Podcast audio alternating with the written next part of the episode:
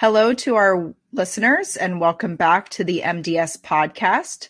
Today we're speaking with Dr. Garcia Ruiz, who is an associate professor of neurology and the coordinator of the movement disorders unit at the Fundación Jiménez Díaz Universidad Autónoma de Madrid. Today we will be speaking to him about his recent article in Movement Disorders Clinical Practice that discussed electroconvulsive therapy and movement disorders. Welcome to our program. Thank you. Thank you for inviting me. It's an honor to share some minutes uh, with you. Well, this is a very interesting topic that you chose to write about here. You start your paper by discussing the history behind electroconvulsive therapy in medicine. It really is remarkable to me that anyone would think to induce seizures in patients in order to help them with any disease, with psychiatric disease. Can you explain how this all came about? Well, the history behind um, electroconvulsive therapy, or ECT for short, is, is really quite interesting, as many other treatments and techniques in, in neurology.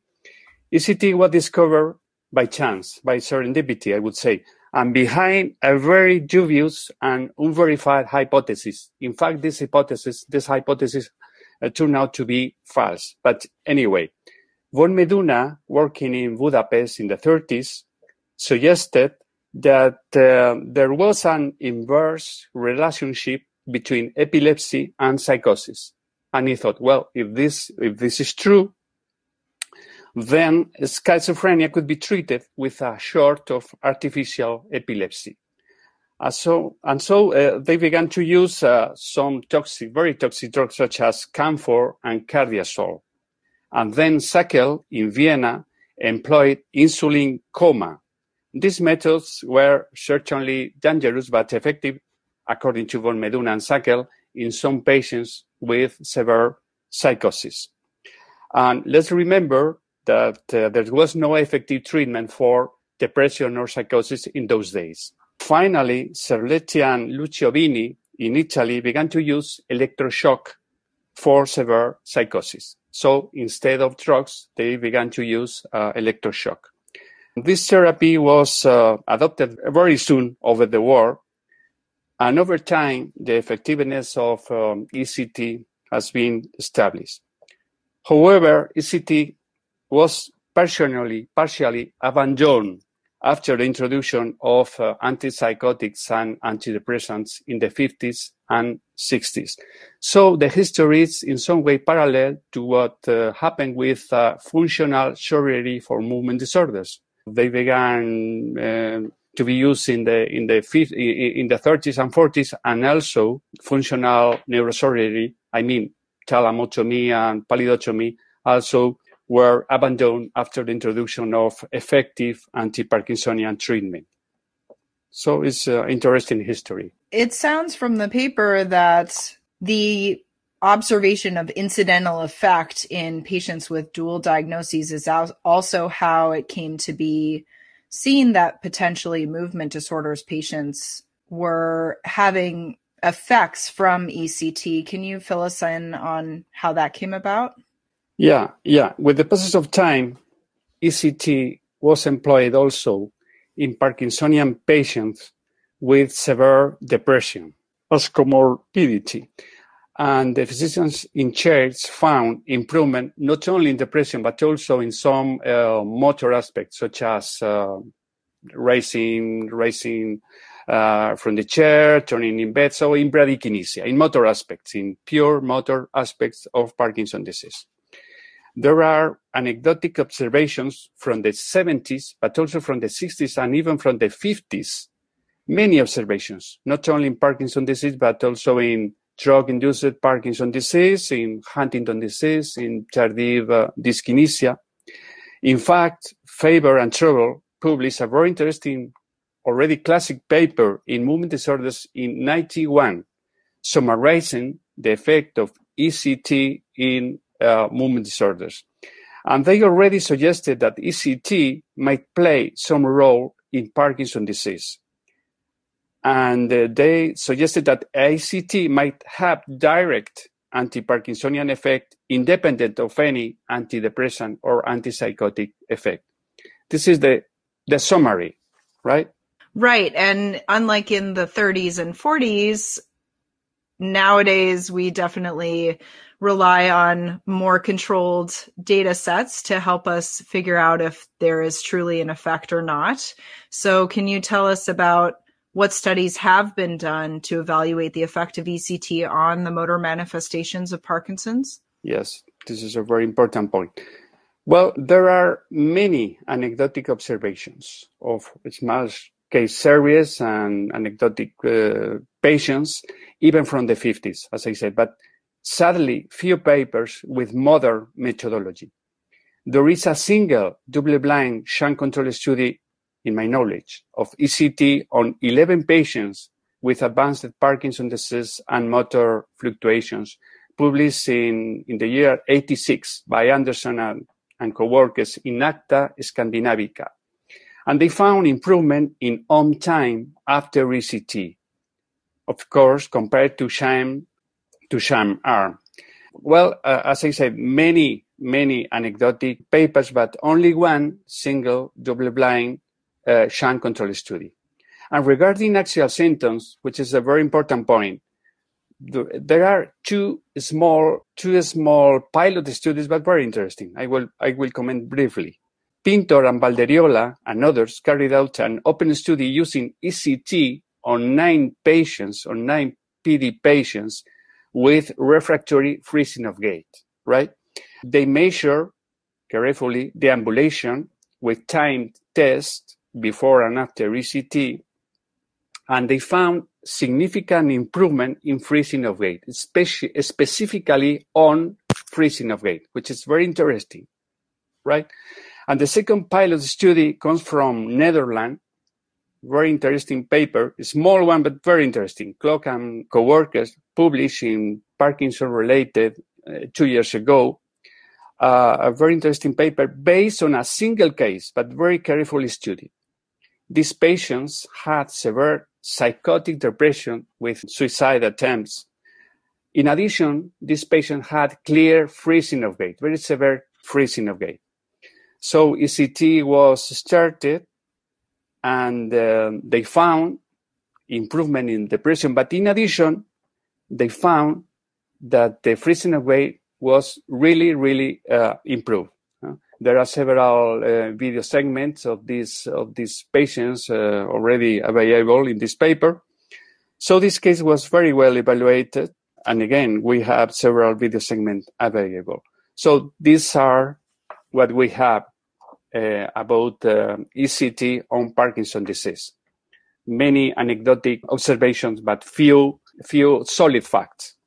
I found the mention of freezing of gait in those couple of papers to be very interesting because, as you know, freezing of gait sometimes responds to levodopa therapy, but often not. Yeah. And doesn't often respond to DBS even and may get worse with DBS. And yes. so it can be one of those frustrating symptoms with patients that we may not have a lot of tools in our toolbox for. Yeah. That's true. As, as I said, there are two pilot studies focusing on, on, on freezing of gait uh, but uh, who knows? Uh, who knows? Uh, freezing of gait is uh, is really is really difficult to treat. So so uh, perhaps ECT could be another possibility, provide we have some confirmation, some real confirmation of this of this therapy. I want to talk a little bit about the actual pathophysiology of this, and I'm sure that there have been a lot of things that people have postulated about how ECT may impact the brain in different ways. And you talk about some of those in your paper. Can you just speak to the proposed effects on dopamine specifically? Yeah, well, the mechanism of ECT are really unknown. I mean, mechanisms in plural because several mechanisms are necessary to explain different effects such as antidepressant action or anti-Parkinsonian effect or others effects. ECT probably increases dopamine release according to experimental models in animals. Microdialysis studies show that ECT produces large increases of dopamine in rat striatum. In addition, ECT increases the level of homovanillic acid in CSF of uh, PD patients after ECT, according to Fall and others. But there are many other uh, possibilities, many other mechanisms, such as release of BDNF and GDNF. These mechanisms, by the way, might explain the ECT related gray matter increases observed in, in patients, for instance, in, in depressed patients treated with ECT. And finally, but I, I think imp- important, a transitory hematoencephalic barrier opening can be another possibility. And this could explain why patients treated with ECT, Parkinsonian patients treated with ECT, improve in their uh, motor aspect. Perhaps medication can reach the brain easily in, in this way. But well, there are many, many, many mechanisms. But anyway, I, I must say that we don't know the mechanism of ECT, but also we don't know the mechanism of of other very well um, used uh, techniques such as DBS or magnetic stimulation. We don't know the mechanism of this of these techniques as well. Eh? So we need what we need is a real proof of efficacy of ECT. That's what we need sooner or, or later. So I'm going a little bit off the beaten path here, but I wanted to follow up on your comment about gray matter expansion in patients on ECT because this is not something I was familiar with. Are these in patients chronically treated that over time they have an increased gray matter density? Yes, yes. It seems according to several papers. Yes, yes. In some patients uh, treated, um, in some de- uh, depressive patients treated with ECT, it seems that uh, gray matter can increase a little bit, just like uh, lithium. Lithium also can increase uh, gray matter uh, in some patients treated with this uh, compound.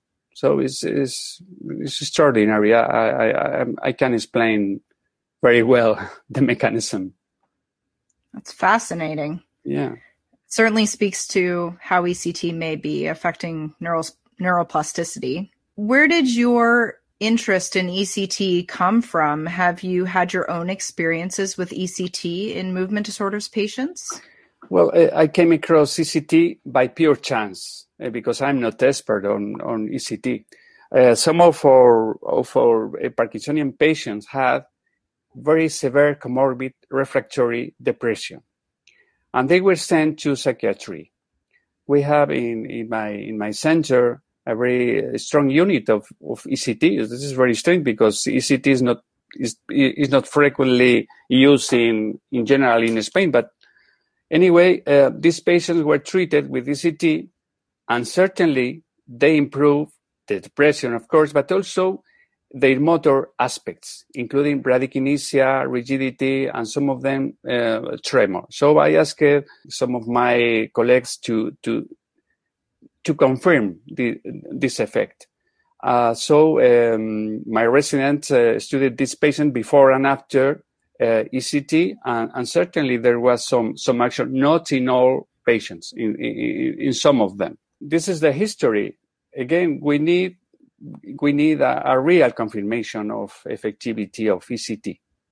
Absolutely, and you talk about what you would like to see in terms of a controlled study and and some of the barriers to that in your paper i would imagine that teasing apart any effect on mood from an effect on motor symptoms may be difficult in patients for whom mood very much affects their quality of life and ability to get about their day subjectively. And and we know that mood also affects motor symptoms, anxiety, increasing tremor, and all of those types of things. So that may be tough to tease out. Yeah, yeah. For the moment, we have to. Well, we, we can use this technique in, in, in, in Parkinsonian patients with severe depression as comorbidity and take advantage of, of this technique. But anyway, sooner or later, again, I, I believe we, we need a real confirmation of effectivity of ECT.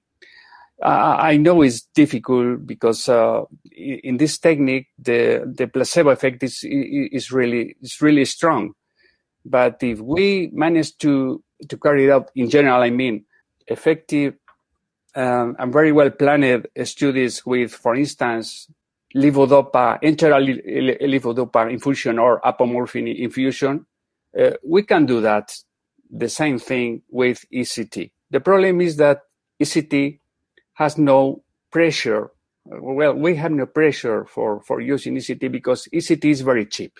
That's the problem. Uh, we should we should try to to confirm this this technique because it's despite its bad press, is very well tolerated and perhaps really effective for some patients with refractory axial symptoms, as you said. Are there any places that you know of in the world that currently use ECT non experimentally for Parkinson's in the absence of psychiatric symptoms? Not in my knowledge. Not in my knowledge. No. And how do you see the potential for ECT in the future? Do you see it being used for a specific Parkinson's population, such as medically refractory advanced or uh, patients who have too many side effects of medications? Or do you think that its use could potentially be even broader for even mild patients? Well, we don't know, but we must confirm. First, we must confirm that ECT is, is effective in the average patient with Parkinson's disease, and then try to test this technique in patients with axial symptoms, especially those patients with freezing of gait. Because freezing of gait is the is the is the is the sign grail, uh, is, is is what we need, you know. We have a treatment, effective treatment for every patient with Parkinson's disease, but not for this patient with severe axial symptoms. That's absolutely true. That would be a game changer for a lot of patients. Hmm.